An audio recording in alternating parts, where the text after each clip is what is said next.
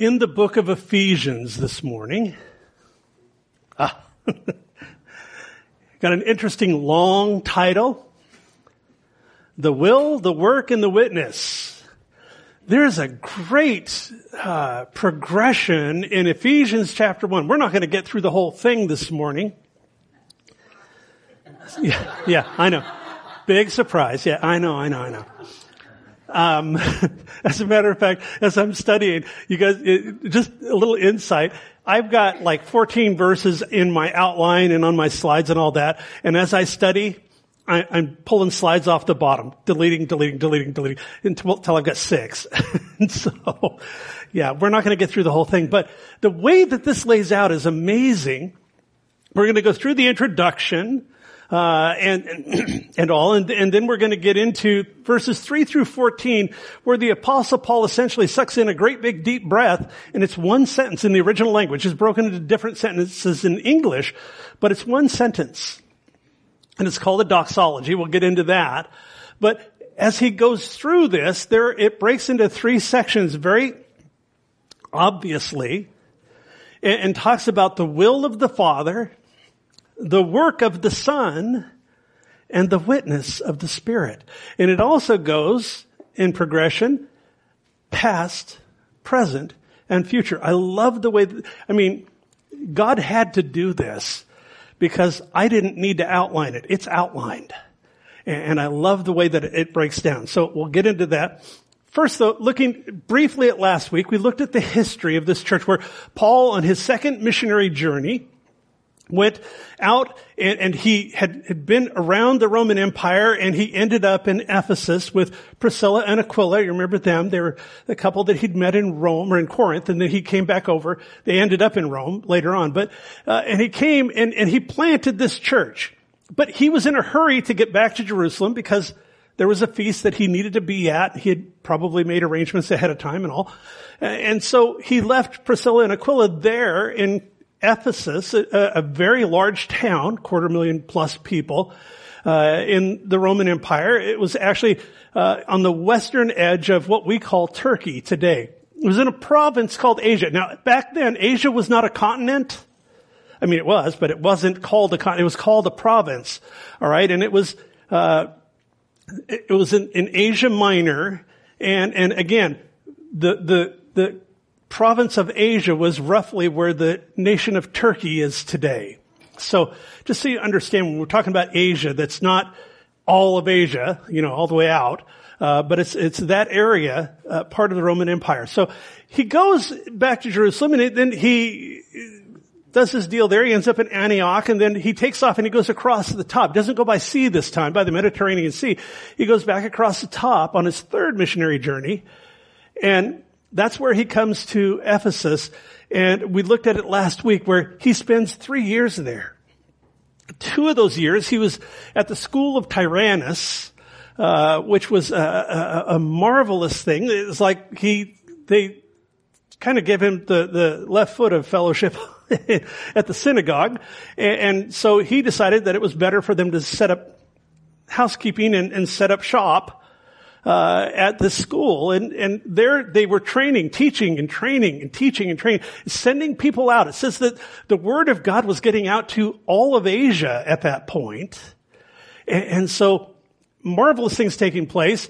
Uh, remember, we talked about the demon possessed guy that uh, some of the charlatans of the day were trying to cast out demons by the power of Paul, but they weren't even believers. And, and, we looked at that. You can't make God's power into a parlor trick.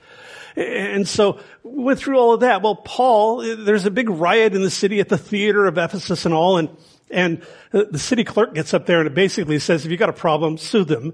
Uh, otherwise, go home. And, and they do. The, the crowd disperses and they're good. So at that point, Paul leaves and he's gone.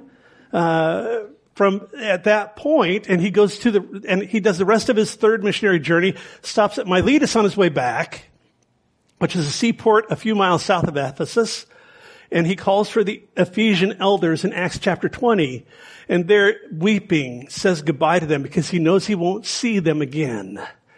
And then at that point he goes back, he says, I know that in Jerusalem that chains and tribulation await me I know that the road ahead is tough. The Holy Spirit has testified of that. And so at that point, he goes back to Israel. He goes back to Jerusalem. He gets arrested. He could have gotten off, but he appealed to Caesar and they were bound at that point because he was a Roman citizen to send him to Rome to have his case adjudicated there. So as he's in Rome in his first imprisonment, he had two imprisonments. One was house arrest for a couple of years in a rented house, chained to a Roman guard.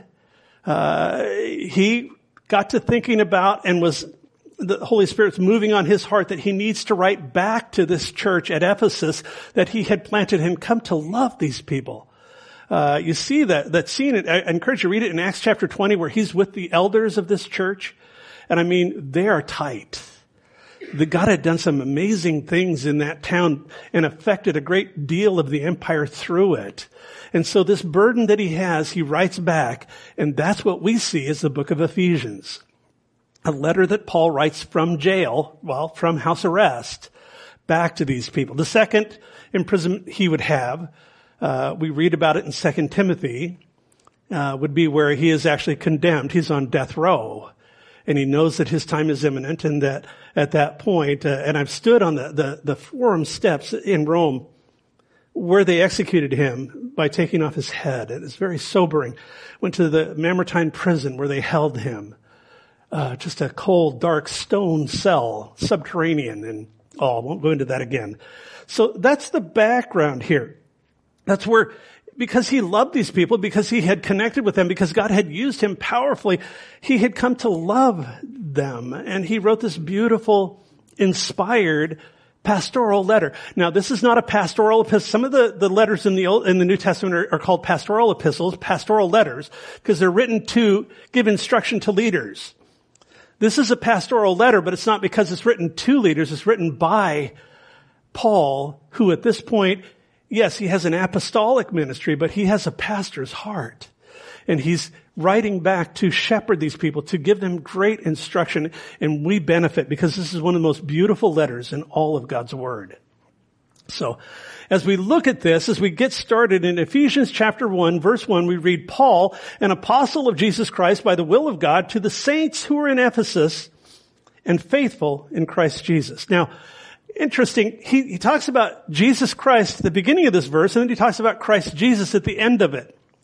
Well, there's some deep mystic, mystical meaning there. No, it's really, what he's doing is, is Jesus is his name, his divine title it, it, Christ, Jesus the Christ is how we would literally render it.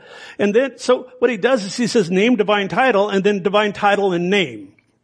Alright, by talking about Christ is Messiah. So Jesus the Messiah, and then Messiah, Jesus. And, and so uh, essentially what's important, it doesn't matter how we arrange those words, but that we recognize the person, Jesus, Son of Man, Son of God, and the work the work of Messiah, the work of the sent one, the anointed one. And that's what Paul is bringing out here. So he writes to them, as I mentioned, he knows them and, and he's just got this burden to communicate with this church. And they would know that his essentially two claims to fame, and he wasn't out for fame, but you understand what I mean, is that first he was an apostle of Jesus Christ. He was, he had an apostolic ministry. The word Apostolos is the Greek word for that.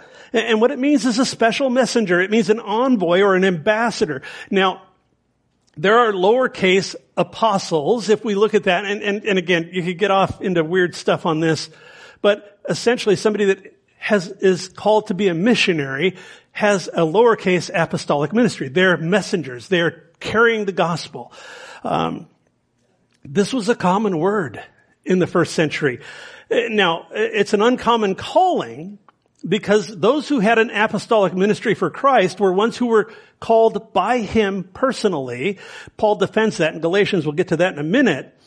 But let's say that, all right, the Sanhedrin was the ruling body in Israel in the first century. All right, they were the religious creeps. Yeah, uh, that put Jesus on the cross and, and all of that. Yeah, creepios, that's the Greek word. Um, that's not but so the point is, is that the Sanhedrin was a ruling body. If they had a matter that they wanted to take action on, because they were a puppet government under Rome, they had a lot of power. They, there were certain things they couldn't do. I'm not going to get into all that. But if they, if they had made a decision about something that needed to be carried out, they would call for an apostolos. And that person would have two jobs. Uh, they would be the messenger, the envoy, the ambassador, and they would convey whatever that edict was or whatever the thing was that they were talking about. They would convey it to the persons to whom it was concerned. That was the first job of an apostolos. The second is they would see to it that it was carried out. All right. So it wasn't just a messenger. It was also somebody who would defend it, who would carry it out, who would make sure that not only got to the people that it was concerning, but that they took it and had appropriate action because of it. All right. So now with Paul having apostolic ministry, apostolos, he would convey the gospel of Christ to the persons whom it was concerned. We know that his ministry primarily was to Gentiles. Uh, and I'm sitting in a room full of them. Because if you're not a Jew, you're a Gentile, okay? That's, that's kind of how it works. Uh, and so his, his ministry was primarily to the Gentiles, but he also, if you read Romans 9 through 11, you see that this guy had a heart for his countrymen. He talks about his countrymen, Uh, according to the flesh, and, and that was for the Jews. He, he had a great burden for them because he knew that God wasn't finished with them as a nation. And we could get into a whole thing on that, but tempted to rabbit trail, I'm not gonna. We've got a lot of ground to cover. So anyway, so he's conveying the gospel. That's part of his ministry. And then he was seeing to it that the message of the gospel was accurately and faithfully defended, that it was carried out. And because of that, we see in Acts chapter 9, this is interesting because we see elements of both of these aspects of his apostolic ministry.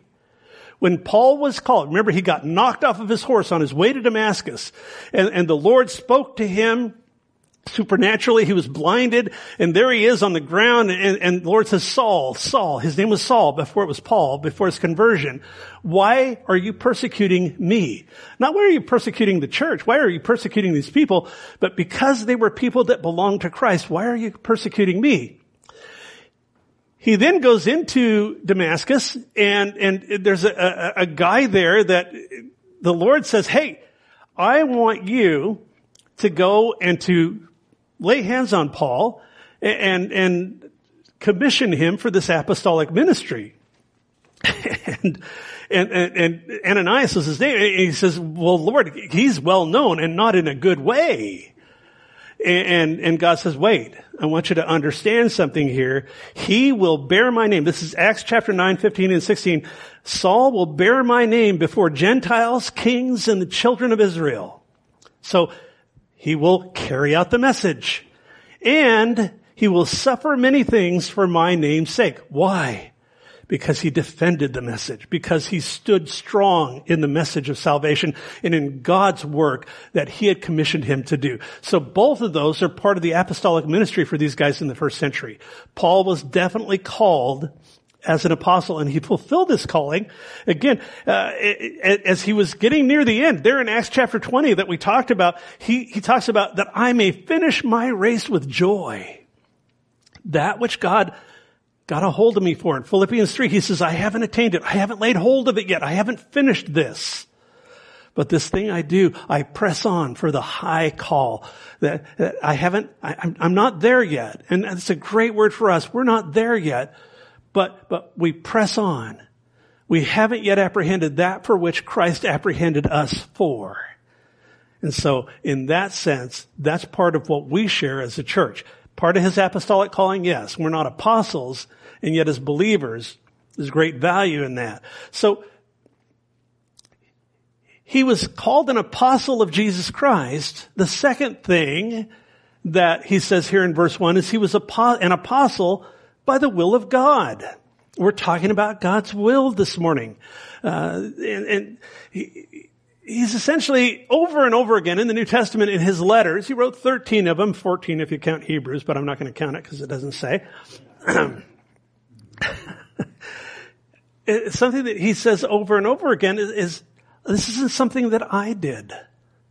This is something that God did the call on my life is something, he was the most unlikely candidate in human terms to be called and commissioned for this great task of carrying the message of Christ to the nations. And yet God in his foreknowledge, he uses the foolish things of the world to confound the wise. He uses that thing that's least likely to do the work that he wants to accomplish. Why? Because then he gets the glory. Paul couldn't stand in his own glory on this. He used to kill Christians. He used to persecute the church. And yet he knew that he was an apostle by the will of God, not by the will of Paul. In Galatians chapter 1, uh, verses 11 to 16, we read this. Uh, he says, But I make known to you, brethren, that the gospel which was preached by me is not according to man. For I neither received it from man, nor was I taught it, but it came through the revelation of Jesus Christ. For you have heard of my former conduct in Judaism, how I persecuted the church of God beyond measure and tried to destroy it. And I advanced in Judaism beyond many of my contemporaries in my own nation, being more exceedingly zealous for the traditions of my fathers. Get this. But it pleased God, who separated me from my mother's womb, predestined him. We're going to talk about that this morning. Uh, and called me through his grace to reveal his son in me that I might preach him among the Gentiles.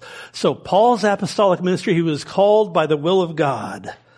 Um, Question. Where are you? By the will of God.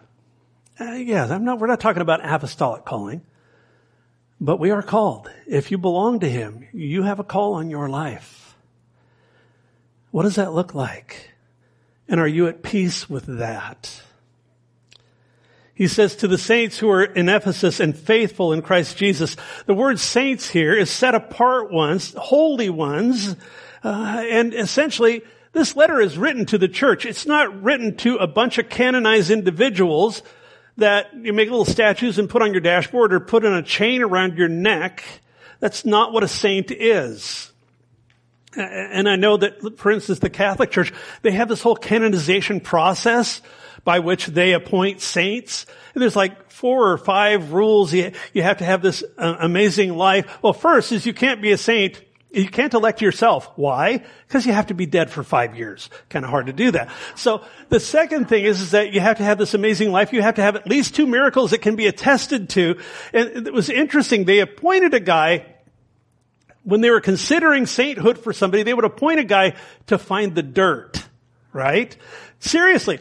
He would do everything he could to undermine the process, not, not to trip up the people that were invested, but to find the dirt on somebody to find out why. You know what he was called?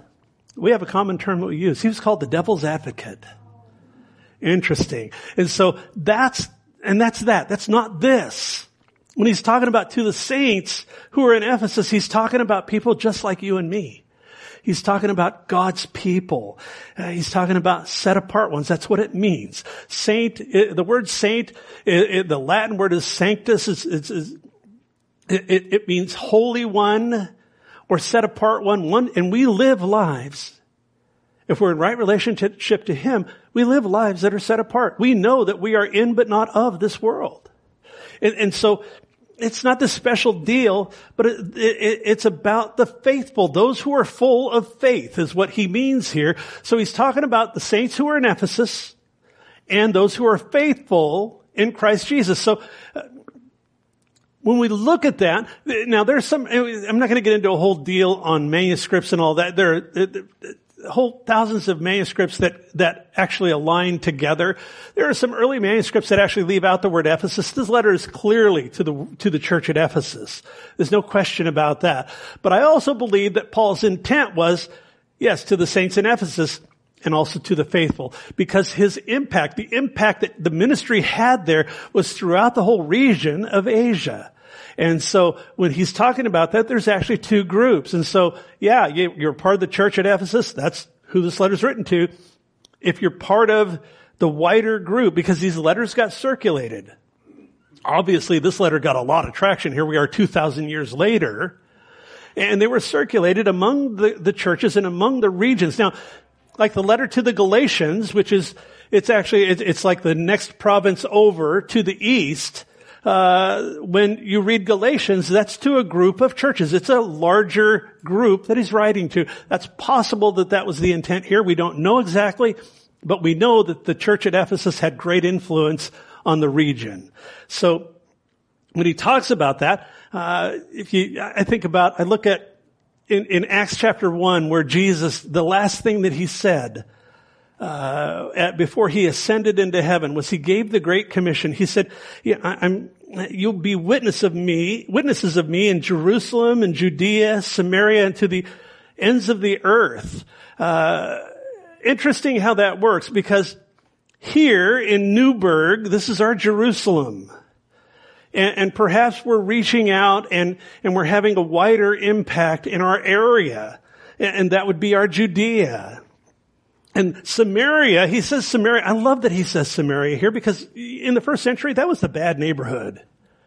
He's saying, you know, in Newberg and maybe in Yamhill County and then also downtown, downtown Portland, perhaps the homeless, whatever, but, but go to the people that you wouldn't think naturally to go to. He includes that.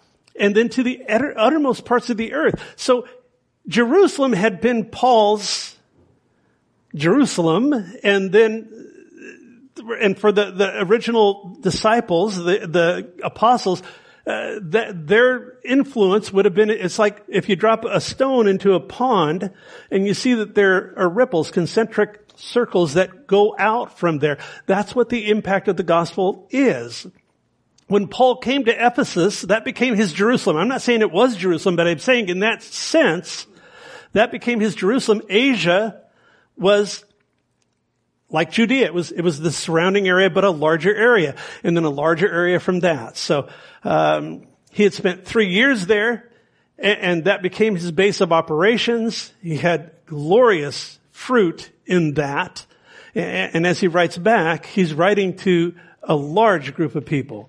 Verse 2, grace to you and peace from God our Father and the Lord Jesus Christ. When he says grace and peace, this is charis, and yeah, the Hebrew word shalom, but the Greek word is irene. These are it's commonly known as the Siamese twins of the New Testament. Grace and peace. Uh, they're found in all 13 of Paul's letters. Every one of his letters has this term. And in a couple of them, he says grace, mercy, and peace. The point in this is it's not just a salutation. It's not just formal literary style to use this when you're writing a letter to somebody. There is purpose, there's intention behind it. You can't know the peace of God unless you've had an encounter with the grace of God. It's not possible. Uh, Paul in Philippians 4 talks about the peace that passes understanding. He's talking to Christians. And if you are in a place in your life where you don't have peace, that doesn't necessarily mean you're not a Christian, but it does mean that you don't have as good a grasp on God's grace as you could have. To understand His grace is absolutely essential to having peace. And, and they're always in that order when they're presented in the New Testament. Uh, you could look at the acronym GRACE as God's riches at Christ's expense. All right, uh, and this chapter really lays that out if you want to look at what the definition of grace is, yeah, of course, and the common understanding is it's unmerited favor. But a little bit, expanded a little bit on that. We're not going to go deeply into grace this morning. There's a lot more about grace beginning in verse 7, which will be next week, and then on into chapter 2. By grace you have been saved through faith, not as a result of works. Wonderful, marvelous passage, and we'll cover that thoroughly when we get there. But grace defined as that which God does for you through his son, which you cannot earn, you do not deserve, and will never merit. Okay? You literally, virtually can't get there from here when it comes to having a relationship with God through Christ. That's why Jesus in the Sermon on the Mount said, you must be perfect as my Father in heaven is perfect. He's saying there's two ways to get to heaven. Theoretically. It's not practically. You either have to be perfect in every conceivable way as relates to infinity because that's how God is, or you have to come under the grace of God and the work that Christ accomplished on your behalf. That's what grace is. He smiles upon us. He extends grace to us. The work of the cross is his manifestation of grace to man. We don't deserve it. We don't, I don't get it, but I'll take it because that's the way that he implemented for man to come into right relationship with him. You can be a Christian and not have peace. We're going to talk about that as we go. Um, the Greek word for Irene, eh, eh, the Greek word is Irene, but it, what it means is it means to bring things together, to be settled. It's, it's talking about an attitude of the heart. It, it, it's the opposite of being fractured. Have you ever had events, things going on in your life where you, you just feel fractured? You feel like it's in disarray. it's just a mess. This peace that he's talking about is the opposite of that.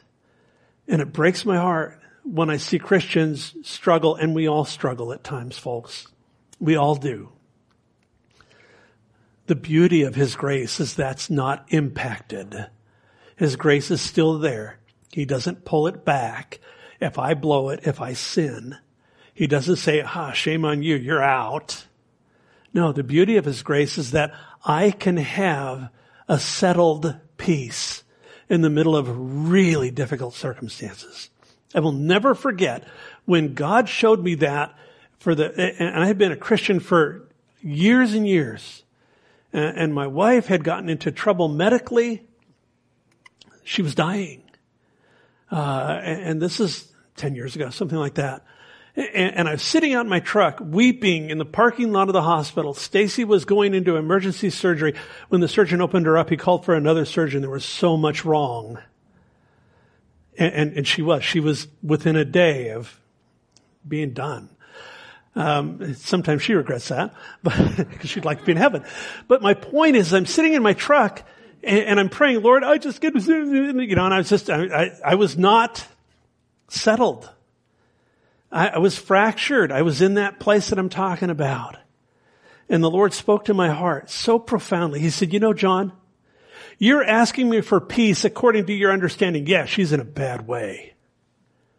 And if I give you peace on that basis, you want to know what you're going to do? You're just going to argue with me. Because it's according to my understanding. And he's, he's again, he, it was so clear. He said, just receive my peace. And I'll tell you that settledness, I, and, and I essentially in my prayer, it was just a prayer and this thing going back and forth. Well, Lord, I think I can do that. I think I can just receive it. And stop thinking about it. That's the peace that passes understanding that's being talked about in the book of Philippians. It's a beautiful, glorious peace. Do we always have it? No. Things hit us, things knock us off our pins, and yet He makes that available to us, and it's a function of His grace. Grace and peace. They go together on purpose. That's part of why you cannot have peace and still be a Christian, and yet it's God's will that we come to that settledness, to know that what He offers us is above our circumstances, that we can live well. I've told people many times over the years, I, I can't affect your circumstances, but I can show you through the Word of God, by the grace of God, how to live well within them. And That's part of what sets us apart from the world. He says, from God our Father. This is unique. You remember when Jesus, people would have been scandalized when Jesus was walking the earth, when he would pray, he would look up towards heaven with his eyes open and say, Dad? I mean, scandal, I mean, they never did that. Jews didn't do that. I mean, you didn't even pronounce his name. It was too holy to say. And Jesus, I mean, he just blew through all of their traditions and yet he introduced this concept of the Father heart of God and, and it's carried out here. He says, from God our Father here. Um, and the Father uh, of our Lord Jesus Christ in verse 3, uh, again, scandalous in the first century? Yeah, but this is a whole new deal. Again, a function of His grace that He calls us to be a family. And that's the point. In verse 5, he'll talk about our adoption as sons and daughters. We are a family, folks. How do you think a room full of people like us from so many different walks of life with so many different ideas and opinions and attitudes and all of that, how can we come together as one body and actually really like being around each other? I know some of you are laughing, but it's true. It's part of walking in grace. It's part of what he calls us to as a family. Do families have problems? Yes, sometimes. But they're always a family, aren't they? When we get into now into to chapter one, verses three through 14, uh, I mentioned before in the original language, this is one long sentence. Uh, it's a doxology. The word doxology, it, it, it comes from the Greek word doxa, which means glory or splendor or grandeur. And logos, we know what that is, oral or written expression. So this is a, a, a grand, a glorious expression. It, it's, some look at it as, as a, a piece of music even, uh, but it's a form of worship which describes God's eternal purposes for man. And, and, a common doxology, you guys, if you came from a denominational setting especially, uh, praise God from whom all blessings flow, you know, a lot of times uh, in liturgical services they'll end with that. It's the doxology. It's, it's a form of praise. Breaking it down, there are three stanzas or three sections in this one statement. All right? And they form a sweet picture of God's goodness. Uh, the first stanza or uh, section is in verses three through six. It declares the will of the Father and it looks to the past. We're going to talk about that more. The second is in verses 7 through 12 and it celebrates the work of the Son looking at his present work. And that applies to us as well. The third uh, section or stanza uh, is in verses 13 and 14 where he proclaims the witness of the Spirit looking to the future. Because the Holy Spirit is the down payment that we have. He calls him the earnest. Right? Like when you buy a house, you give an earnest money, you make an earnest money agreement. It's a down payment on, you're, you're stating your intention to purchase that house. We are the purchased possession.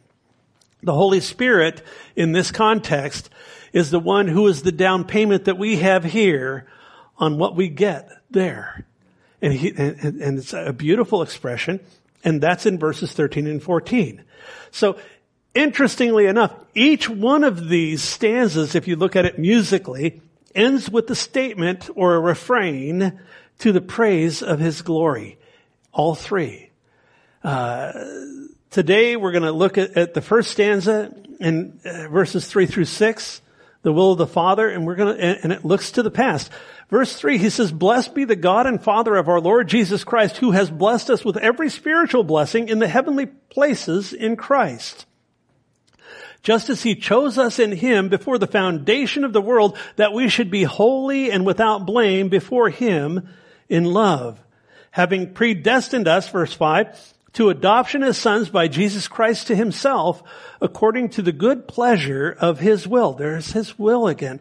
To the praise of the glory of his grace, by which he made us accepted in the beloved. Next week, as, as I mentioned, the work of the Son, and after that, the witness of the Spirit. All of this, this whole doxology, this whole sentence, paints a beautiful composite picture of the Trinity.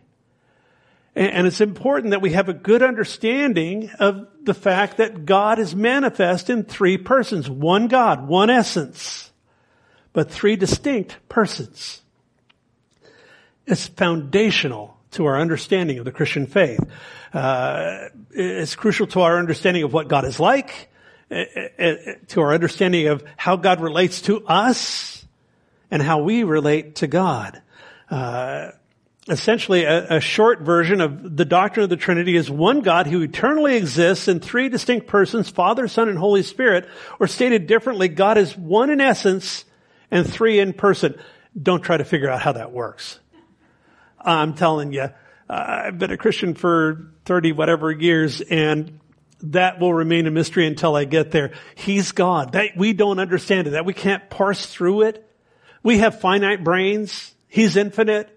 And so when you in a finite frame bump up against infinite terms like this, one word is going to be the result. You know what that is? Mystery. It's a mystery.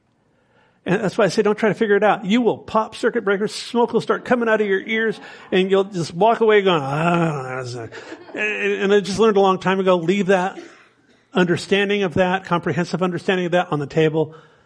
At some point when I'm in eternity, I'll, I'll probably have a better idea than I do now. What's important is that it's clearly taught. Jesus represented that. It's represented in the letters, and it is a clear doctrine for the Christian church. It's a major doctrine. When people, I came out of the LDS church. When I was a Mormon, there was double talk. They said, oh yeah, yeah, we're Trinitarian. Yeah, yeah. Um, and then in the preamble to their, their version of the, the King James Bible, it would say that we believe in one God, Father, Son, and Holy Spirit. I'm thinking, great, Trinity. Then when I read it a little more, it said, one in purpose, but not in person. Uh, okay, well, there's the fine print. And, and, and so there's a lot of deception out there, folks. Understand, this is, this is central stuff. You separate that from the person of Christ and you've got another gospel. You've got a whole different message. It's all about the person and the work. It's very, very important that we hang on to that. We understand that. Verse 3, Blessed be the God and Father of our Lord Jesus Christ, who has blessed us with every spiritual blessing in the heavenly places in Christ. In the Sermon on the Mount, Jesus begins with, we call it the Beatitudes. I'm glad they're not do attitudes, they're Beatitudes. And, and, and he says, Blessed are those who are poor in spirit. Blessed are those who mourn. He goes on and on. There's a progression there. And it really paints a beautiful picture of the Christian life. Not going to go there. But the word there is makarios, okay? The Greek word. And what it means is happy or oh how happy. Oh how, oh how happy are, are the poor in spirit. Oh how happy are those who mourn. They see their spiritual condition and they understand and so on.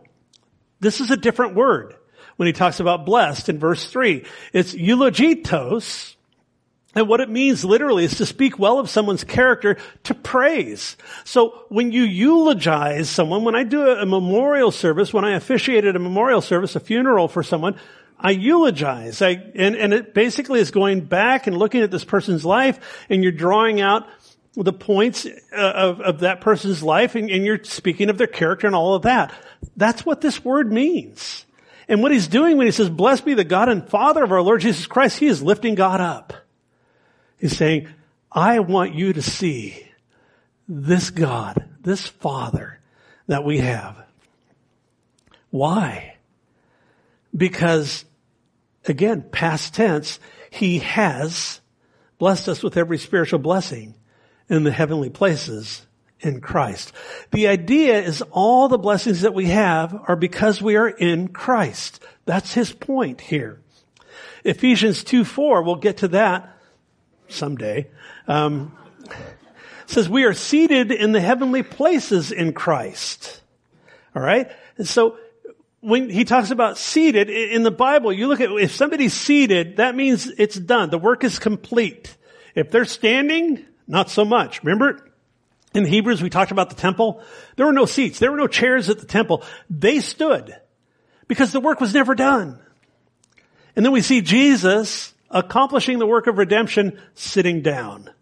All right. So when he's talking about that, when we're seated in heavenly places in Christ, it's because the work is done. He's saying past tense, the work is done.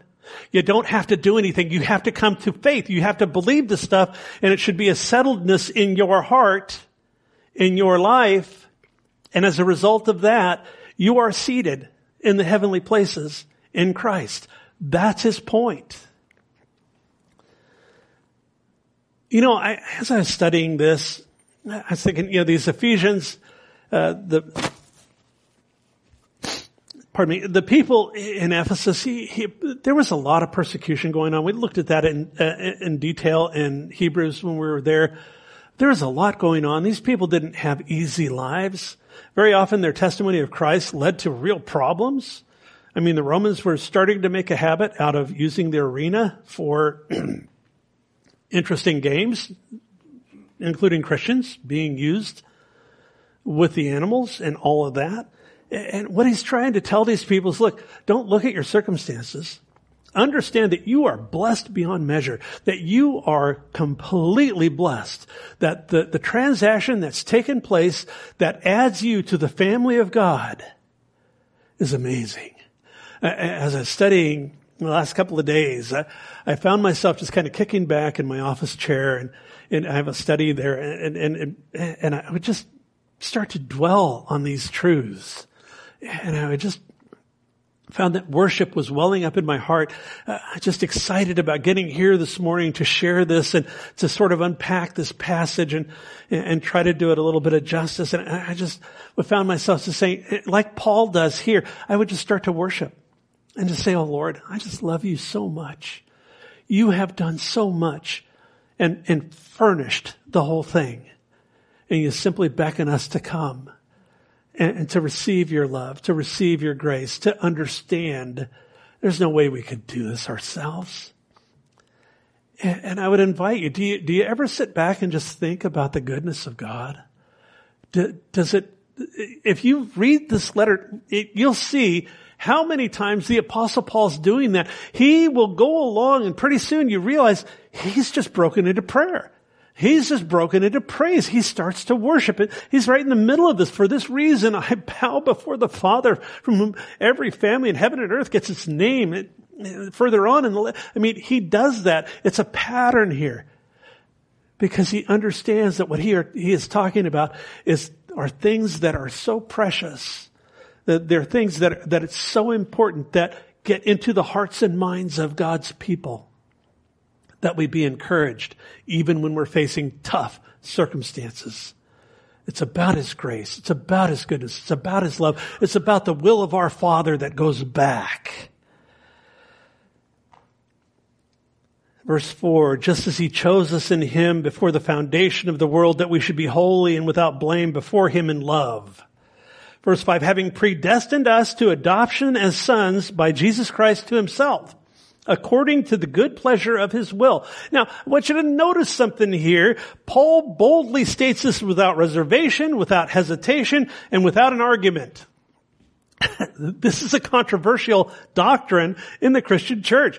What do you mean predestined? Oh my goodness. No, he, he's saying, hey, I, God is saying, I chose you out from everybody else before the world was formed. Don't worry about it. I know what I'm doing. All right. We're chosen, chosen out from in verse four and predestined to in verse five. That's why I read those together because it's not just from, there's a two. It, it, we're called out of this world. God predestined us. He knew that we were going to choose Christ before we did. And He predestined us to the adoption as sons, to being part of His kingdom.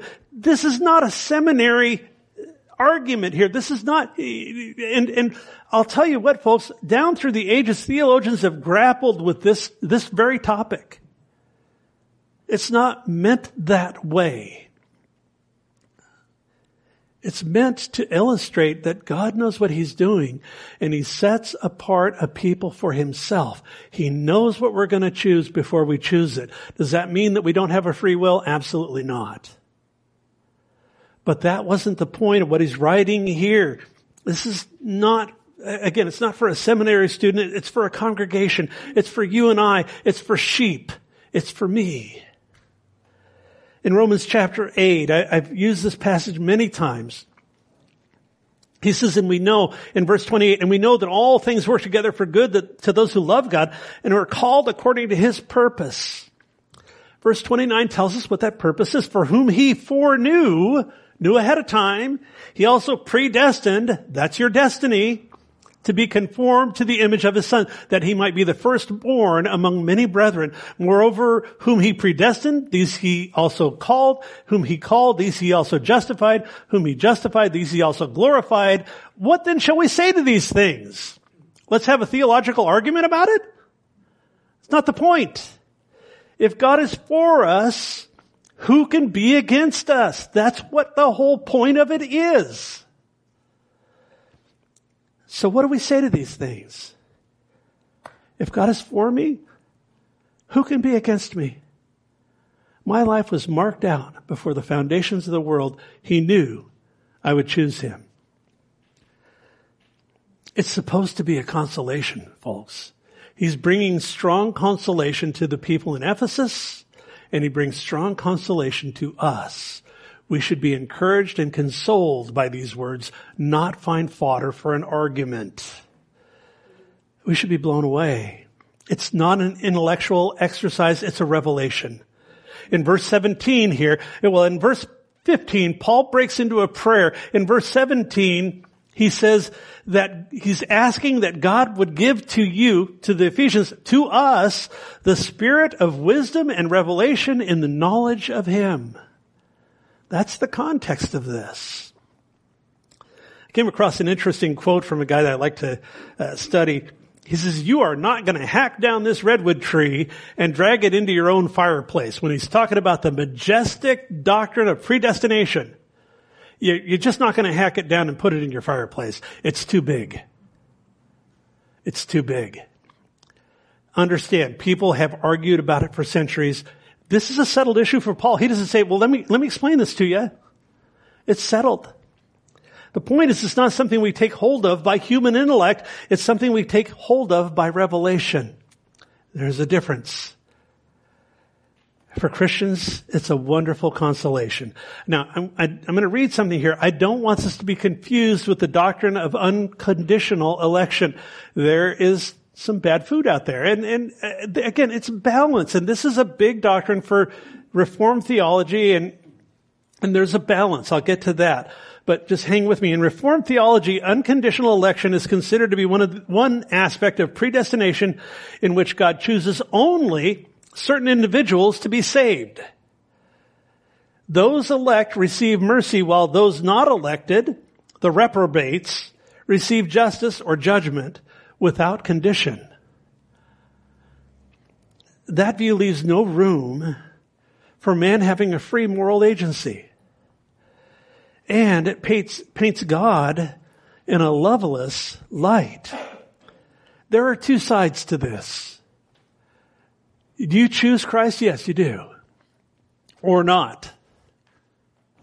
Are you predestined? Yeah.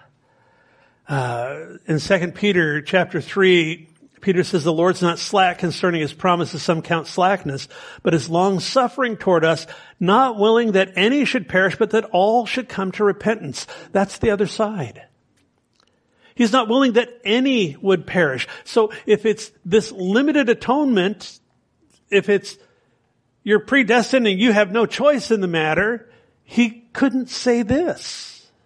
And there are plenty of other passages. I just don't want to spend a lot of time there. But what he's saying is this. If you belong to Jesus, God chose you out from among others for himself in love. All right? It's an endearing thing that Paul is getting at here. He's talking about God's will as it's been worked out in the past. And, and, as you sit here today, as he's appealing to these Ephesians, as they sat there reading this letter, it should have been a great encouragement to them to know that if they have chosen Christ, that they were his. And Jesus said, those that you've given me, no one will snatch them out of my hand. So you might say, that's not fair. What if I'm not elect? Well, here in a few minutes we're going to receive communion. I'll give you an opportunity to fix that. What if I don't? What if you never choose Christ? Then you're not elect. Period. Sobering. You must give your life to Christ. Eternity hangs on how you respond to Jesus Christ. He offers His love. He offers you eternity on a platter. Having done all of the work, you simply say, I'll take it. He extends it. You have to take it. You have to receive Christ. You turn from the old life. Say, Lord, I've had it trying to work this out and live for myself and you, and you receive Him. And He'll give you a new life. He'll give you a new nature. This is a beautiful transaction and it's deadly serious. If you never choose Him, you don't make it. It's about voluntarily not being predestined to, I can't help it, but being predestined to be His son or daughter. And if you want to know if you're predestined, then choose Him. It's very simple. What he's saying is God knows us and has known us from before the worlds were formed. Jesus is, we're told in the book of Revelation that he is the Lamb of God slain before the foundation of the world. Yeah, that was predestined too. The point and context is if you belong to Jesus, he's not disappointed that you blew it this last week. And what Paul's getting at here is that he picked you anyway. You haven't let him down. If you walk around, if you're one of those people who walks around with a little dark cloud over your head, I never measure up, I can't do it right. I just, I just, I just can't, I said that wrong thing or I did that wrong thing or I just, you get all tied up in knots. This is for you. You can rest in the finished work of Christ. You can rest in the work of the Holy Spirit on your behalf. He's called the Comforter as well. And he brings great comfort to those that belong to Christ. You weren't chosen in Christ because of your own merit. You're chosen because of His. He says that we should not be, not because we are, holy and without blame, or that we should be holy and without blame. Not because we are. This is a, a fascinating statement. Uh, before Him in love. Um, when he says holy and without blame before Him in love, uh, the word before there, it's the word kate and opion, and I'm not going to give you, well, a little bit of a Greek lesson, but uh, the word kate means down, en means in, and opion means to look. The statement, it actually forbids criticism because it's coupled with agape love. When he says before him in love, uh, it, it, and that sees nothing wrong he's talking about, again, in context, the grace of God. Here's what's being said, literally being said in that statement. He chose you out from among others for himself in Christ before the worlds were formed so that you might be holy and without blemish as he looks down into your life with joy and love with no criticism. That's the grace of God at work in the life, in the heart of a believer. He sees you in Christ, not your performance. From birth, we are taught performance-based acceptance.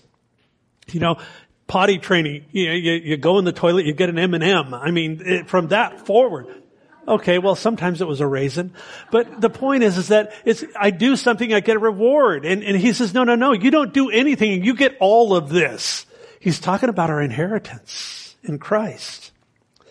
Of course our lives should evidence what it is to be set apart. And this epistle gave great instruction. As we go through it, we're going to get a ton, a load of instruction on what that looks like and how to apply God's word to our lives. But maturity is, it's not about license. Well, how much can I get away with and still be a, no, no, it's not about that. Maturity is, it's about grace and understanding that His grace is extended, covering my life, inexhaustible supply. I cannot out sin the grace of God as a child of His. That's why in being predestined, in, predestined to be uh, adopted sons and daughters, the Spirit within us cries out, Abba, Father, Papa, as Jesus would say. Verse 6, to the praise of the glory of His grace by which He made us accepted in the beloved. Do you ever sit there and think about that? If you belong to Christ, that you are accepted in the beloved.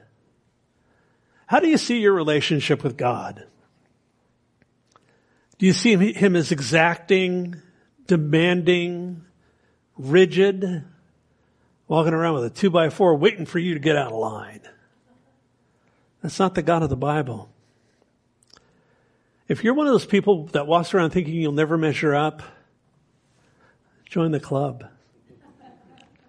The reason that Jesus did all of the work for us is because there's no comprehensible way that any of us could measure up.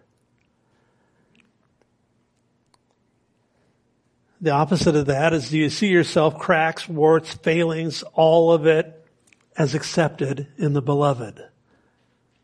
That's great news. The word gospel means good news. This is phenomenal news. He sees you clothed in the righteousness of Christ. He sees you as perfect, spotless, blameless. Not because of what you've done, but because of who He is. We're going to look at the work of the Son and the witness of the Spirit next time around. We're out of time, but we're going to take a few minutes. Uh, allow me to run over a couple of minutes here. We're going to receive communion. So if the guys would come up and pass out the elements, uh, then I just want to